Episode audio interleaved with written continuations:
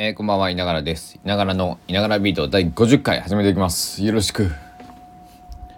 えー、2022年3月1日1日でございます。えー、時間は19時53分、えー、午後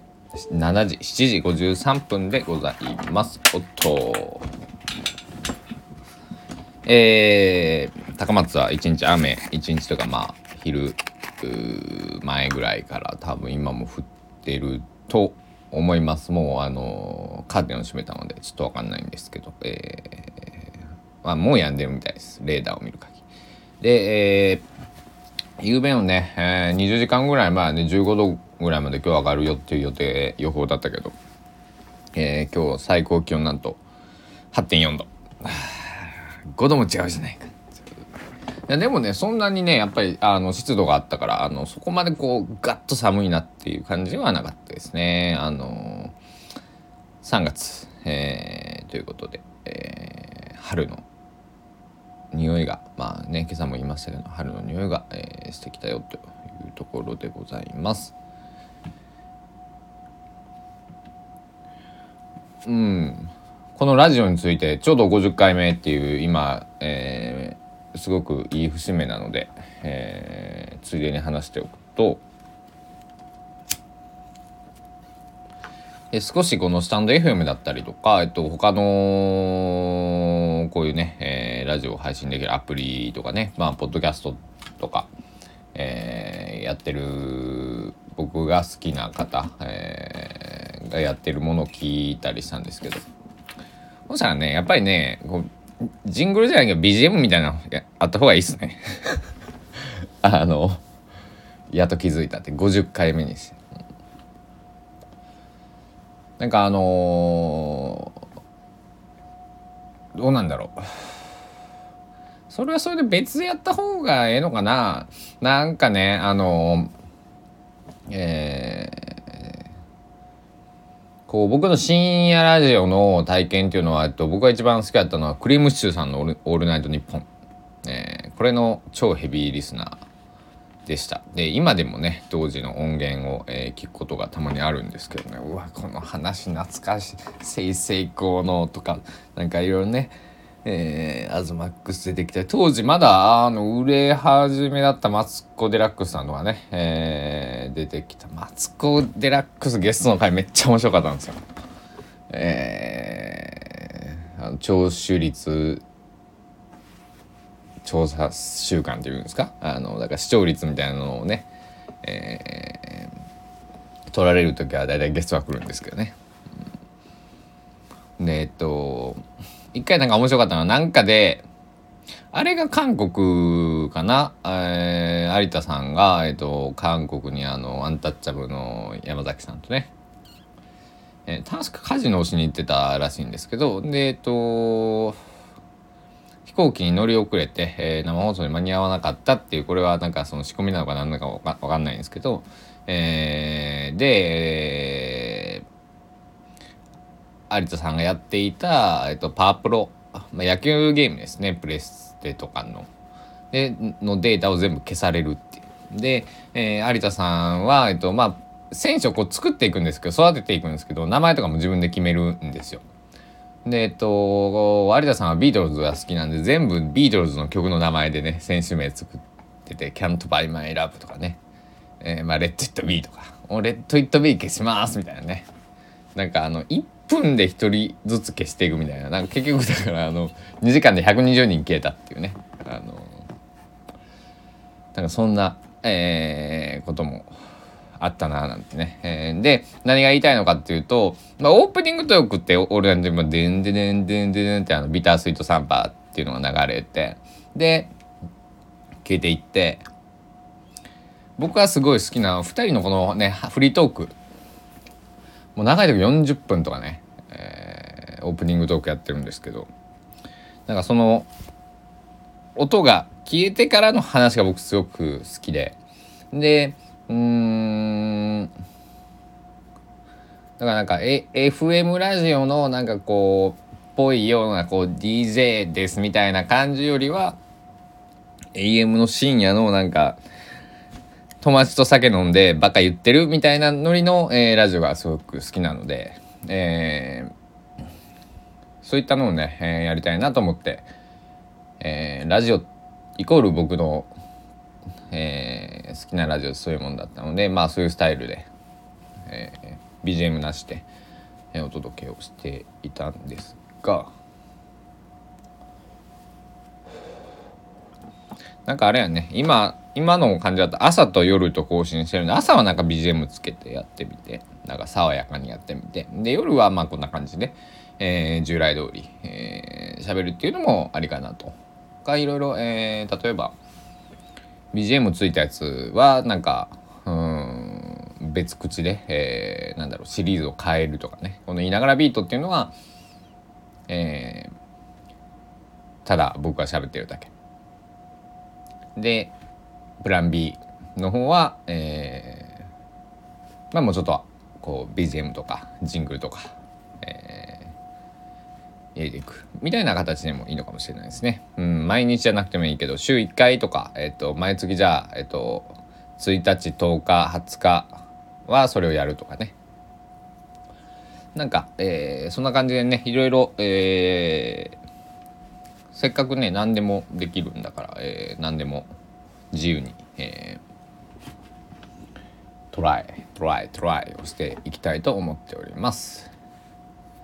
ちなみに家庭教師はできません。はい。今日3月1日ってことであれなんですね。あの全国的に卒業式なんですね。高校とかね。えー、僕卒えっ、ー、と保育園まあ卒園式出ましたよ。で小学校6年生卒業式出ました。で中学校ね3ヶ月しか行ってないんでね卒業式出ませんでしたよで高校はね逆に6年行ったんでね21歳で卒業式を出てます。うん。参加してます。だから僕の卒業式っていうのは12歳と21歳この2つです。ちょっとあれでしょ？12歳15歳18歳、まあ、22歳とか。まあそんな感じで卒業式って皆さん、えー、卒業式っていうワードを連想すると小6中3高3大学4年4回生？4年生、えー、とかっていうことを想像されると思うんですけどちょっと僕は、えー、通常とは通常とはというかそのイメージとは違っていてまあ小学校の卒業式はね別にみんなと変わらずなんですけど高校の卒業式は21歳、えー、であれ何歳かられたんかな？普通に現役18歳の子もいれば、えっと、70代のおじいちゃんも一緒にいたかな。その時の、えっと、卒業写真この間見てたんですけどね。えー、本当に僕仲良かったというか。えっと友達が偶然ね、えー、音楽仲間の子が、えっと、2人いたのと、えーえー、2個ぐらい下のねえー料理人な料理人になりたいんだっていう男の子と。で僕は20歳ぐらい20代後半ぐらいかな今7歳ぐらいの女性えっとその当時えっと妊娠されていてお腹大きくてねえっとちょうどなんかその妊婦体験みたいな授業で でその方妊娠されて9ヶ月8ヶ月とか結構まあお腹大きかったんですよね。であのなんか同じ班になってでその時に話したんですけど、えー、その方は結構の3人目とかねおっしゃってて、えー、でえっとそのか僕は妊婦体験っていうのをその初めてその二十歳か21でしてでその時のね写真を撮ってもらったの、えー、今でも覚えてます、えー、大変だなって、えー、なんだろう足元が見えないのがやっぱりその方すごい細身でえー、の方だったんですけどあの女性の方ね、えー、やっぱりこう足元とか段差とか怖いんですよとかってねおっしゃっててこれで階段登ってみてくださいとかってわあ本当やなこれはみたいな。階段は登れなかったんだけれどもこうなんか自分の中でこうね想像してこう見てみたらあこれ全然見えんわと。えー、そういうふうな経験とかあと40代ぐらいのなんか34人の、えーと、女性のね、え仲いい元気なお姉さんたちがいてみんな髪染まって昔ちょっとやんちだったのかなみたいなそういう面影が残っていてで、えー、彼女たちは毎週こう、えーまあ、毎週水曜日にね僕は学校に通っていたんですけど高校 C56 年生をね、えー、まあ4年行ってなかったら5年生6年生の時かな。えー、まあ、通信制高校だったので、えっと、水曜日か日曜日どっちでも好きな方同じ授業をやってるのでどちらか行ける方に行ったらいいんですけど、まあ、水曜日のね組はそんな感じなのとあと70代ぐらいの、えー、老眼鏡をかけたおじいさんがおじいちゃんがね、えー、なんか授業一つ一緒だったな、うん。えー、学んでいるっていうそういうなんかなんだろう。まあ、障害学習とかっていう言葉あったりとか、えっと、ここ最近だったらね香川の水戸吉がこの4月から、えっと、公立の、えー、夜間中学校を設置するとか、えー、いうニュースありますけども、えー、非常に何だろう。学び方っていうのはいろいろあるんだなと思いましてまあ私今でも、えー、なんか困ったらこうまあ、今のねこう若い世代っていうと語弊があるんですけどこうインターネットを使いこなせる人だったらねまあその情報が正しいか間違ってるかも含めてですけどまあ検索をしてみて、えー、いろいろこうなんだろう、まあ、論文とかも普通に見えるじゃないですか。なんとか大学とかね。えーまあね論文が正解なんじゃなくてねこうきちんと,、えーと、ロジカルな、えー、なんだろうね、えー、ついつまが合ってる論文とねたまになんか論文でもこう不正があってなんちゃらかんちゃら処分とかねいうニュース見たりもしますけどもまあそういうこともあるし、えーまあ、今でもね、えー、何かあったらこうだから学べるサイトとかこのコロナ禍になって結構出てきていて。でたまにこう無料でね、えー、なんか期間限定でこう見えるよとかあとその電子書籍の、まあ、媒体とかもあの、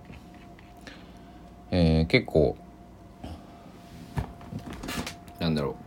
う。まあ、えー、この10年普及していてその最初はね雑誌とかだったのが最近結構そういうなんだろうね、えー、業界誌的なのも、えー、そこに参加してその普通に本みたいに500円1000円2000円とかで買うんじゃなくて月500円だったり1000円だったりとかで読み放題っていうものもあるので結構その学べる環境っていうのはまあインターネットをね使いこなせればあのオンライン家庭教師とかね、えー、オンラインえー、N 高校でしたっけ？あの全部ネットでやるとかね、えー、いうのもありますし。まああの UCAN のなんとかペン字講座とかもそうですよね。何でもそうですけどあと街でね、えカルチャー教室みたいなねあったりとか、えー、ね、えー、楽器だとそうですよね、え、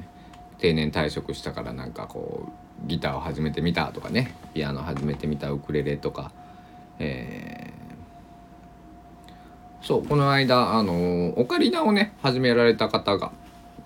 えー、いてなんかオカリナとなんかもう一つは何だったっけなハーモニカか。どっちか選べたんだけどなんかオカリナにしたんだけどどう思うって言われて僕は音楽やってるのを知ってるので。でハーモニカも僕もまあ、えー、吹いてきたので。で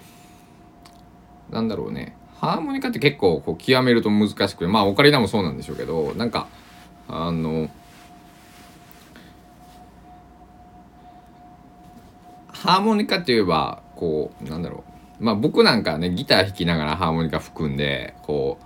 手でこうベントっていうねこうなんていうかな。音をブルルルルルルってこうするほ演奏方法もあるんですけどそれはまあね手は両手はギター弾いてるんでそれは使えないんで複数で下でこうべん、えー、ななんていうかな、えー、音を変えたりとかっていうぐらいなんですけど。でオカリナって結構単純そうに多分こうねリコーダーとかと似てるじゃないですか構造というかね。仕組みって多分。けどそういうなんかシンプルに見えた方の方があのものの方が多分、えー、難しいけど、まあ、な導入はすごいハードルは低いけどあの、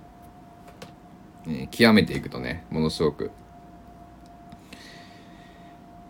えー、いいんじゃないかと思って「あオカリナそれ正解だと思いますよ」ってあの手先のねこのなんだろうもうこう押さえ方によってはやっぱ音がね力の入れ方とかこう穴をどうやって塞ぐかでね違うしこのは僕オカリナ一回吹いたことああったはずなんですけどなんかで、えー、ハーモニカってこうなんだろう僕は下手だからかもしれないですけどあんまハーモニカに自信はないんですけどあのオカリナってこうこのなんていうかなおちょぼ口みたいなの吹け吹けるじゃないですか。でハーモニカってこう加えるのでまあなんかちょっとこうまあなんだろう喋ってる感覚とはまた違ってこう吹くっていう感覚になるんですけどオカリナって息をこうふーっとこうだからこう呼吸とねなんか似てるのかなと思ってだからオカリナの方はなんかこう自然に体に入ってくるんじゃないですかってあとね、えー、手の感覚っていうのも養えるのですごく、えー、いい楽器なんじゃないかなと。っていう話をしていたら僕もオカリナがね欲しくなってきますよね。ちょっとオカリナ検索してみましょうか。オカリナ。オカリナって芸人がいたのか。そっち、そっちではなくてですね。楽器の方ですね。えー、こういう時はまあアマゾンさんでいきましょうかね。はあ。なんかどどれがいいか全然わからんね。はあなんかいろいろまあね楽器なんで、えー、いろいろあるんでしょうけどなんか。どうせなら。あでも100均とかにもありそうですね。なんか僕買ってこようかな。リコーダー子供の時のリコーダー僕誰かにあげた記憶がするんですね。でもえっとなんか1100円でなんか緑で透明なオカリナがあります、うん、オカリナどこで吹いたんやろうね。まあそんなどこで吹いたかどうでも皆さんとってはいいでしょうけど。あのオカリナやりたくなったな。えー、吹く楽器といえばですね僕は尺八、えー、演奏一度ライブで、えー、イタチ山伝兵衛さん、えー、と佐山正宏さんと、えー、ベースの方がごめんなさい。名前が出てきません。えー、っとバンド名が出てこない。えー、とオカリナオカリナじゃない。尺八奏者のクラちゃん尺八。クラちゃん。なんかクラちゃんっていうのはあだ名でなんか大学の先生らしくて大学院の先生？教授？なんかねクラミジアの第一人者のその大なんか日本でその研究している方だっていう、えー、紹介であの方は何ていう方なんだあ岸本敏夫さん。この方ですね。あ高知の方やな。やね。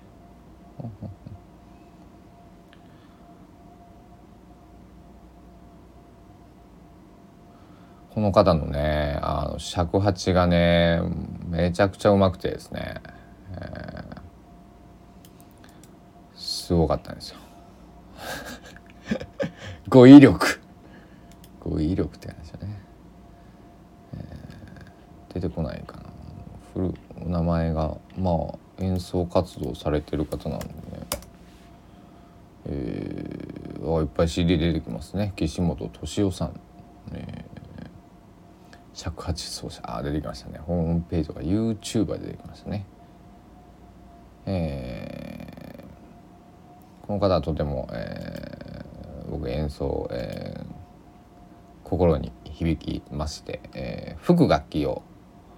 やってみたいなって思ったんですけど僕はあの中学校の時に、えっと、3ヶ月しか行ってない中学校の中で、え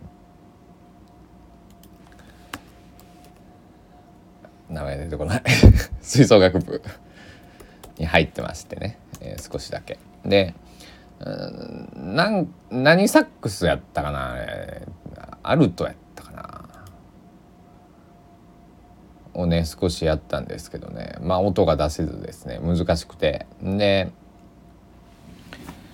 えー、あれですね、えー、パーカッションに転向したという、苦い思い出があります。でも尺八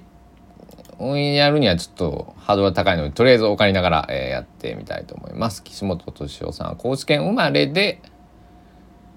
はあすごいね。国立感染症研究所の室長さんをやられていたて。で今はこれは何年の情報？2019年6月ぐらいの情報でいくと、えー、岡山県の、えー、健康づくり財団財団健康づくり総合センター保健部長診察診療所長みたいです。すごいねあのめあのライブ行く前にね、えー、連れて行ってもらった方に言われてたのはこのこの人日本で多分一番あのまあ、うまいと尺八がうまいと言われてる方だよってあの、聞いていたんですけどまあ、その通りでねなんかそのなんやろ。もうすごかった。なんか叫ぶんだよね尺八がね。あのテナーサックスとでブワーって叫ぶの聞いたことをロックンロールのね、えー、ブルース・スプリングスティーンとかねあの聞いてたら、えー、サックスの人とかすごいと思うんですけど。岸本敏夫さん、えー、CD も出してるみたいですね「とスカイウィンドウ」っていう、えー、9, 曲9曲入りのアルバム。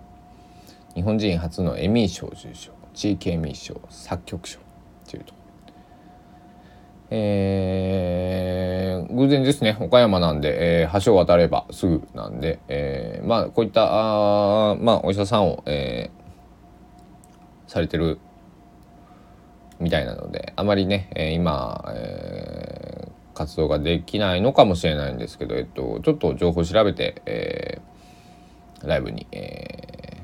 ー、また、えー、行ってみたいと思います。その時のね、えー、僕が、えー、岸本さんの演奏を聞いたのは2008年のことなんですけどで4人で演奏されてたんですその時はね岸本さん含めてね。で残念なことにボーカルギターの板地山伝兵衛さんとピアニストの佐山正宏さん。このお二人はもう、えっと、亡くなられました。んですのでうん。YouTube にねその動画がねその僕が行ったライブの載ってて。えー、時々ね、えー、思い出したかのように見るんですけど、えー、岸本さんにお会いすることが、えー、できた暁にはその時の、えー、思い出を思い出というかお礼をお伝えできればなと思います。じゃあみんな卒業おめでとう、え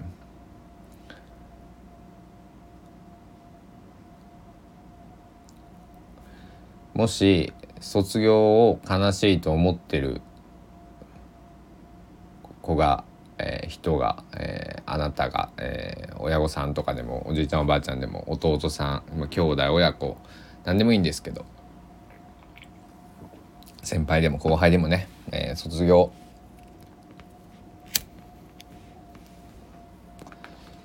えー、これ話すと長くなるな、まあえっと、僕は高3の時に卒業式、まあ、卒業できなかったんで3年間でね高校ね。行ったんですよね卒業式にね。えー、行ったけどその体育館には入らずまあ終わりかけぐらいにねみんなが出てくる時間を教えてもらってたんでその時間に行ってで当時、えっと、好きだった女の子が、えー、着ていた、えー、スーツがすごく綺麗だったのを、えー、今でも覚えています。でこでやっぱり現実を僕はやっぱり叩きつけられるわけで、えー、まあしょうがないんですけどね。自分が、えー、学校ちゃんと行かなかったんでね、えー、卒業できなかったんですけど、えー、まあ卒業をねできる人できない人いますけど別に卒業ししない、えー、することが偉い。わけじゃないかもしれない。えー、いや卒業はね偉いと思う偉いですよ。何かを卒業できるっていうとこまでいけるっていうのは偉いんだけれどもただもし卒業できなくて今日、えー、僕は私は、えー、あなたが、えー、卒業できなかったとか、えー、いう方がいれば別に何のなんだろう、えー、涙も流すことはないし食い入ることもないし、え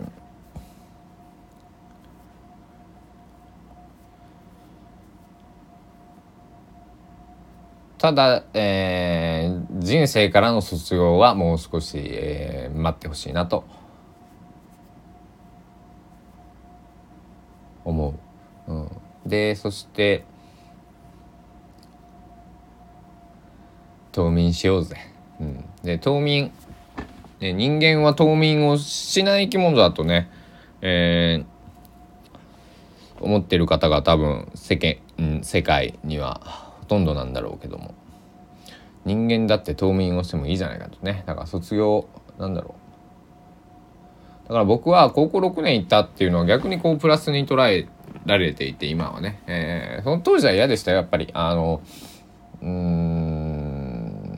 二十歳の成人式のね時とかにみんな大学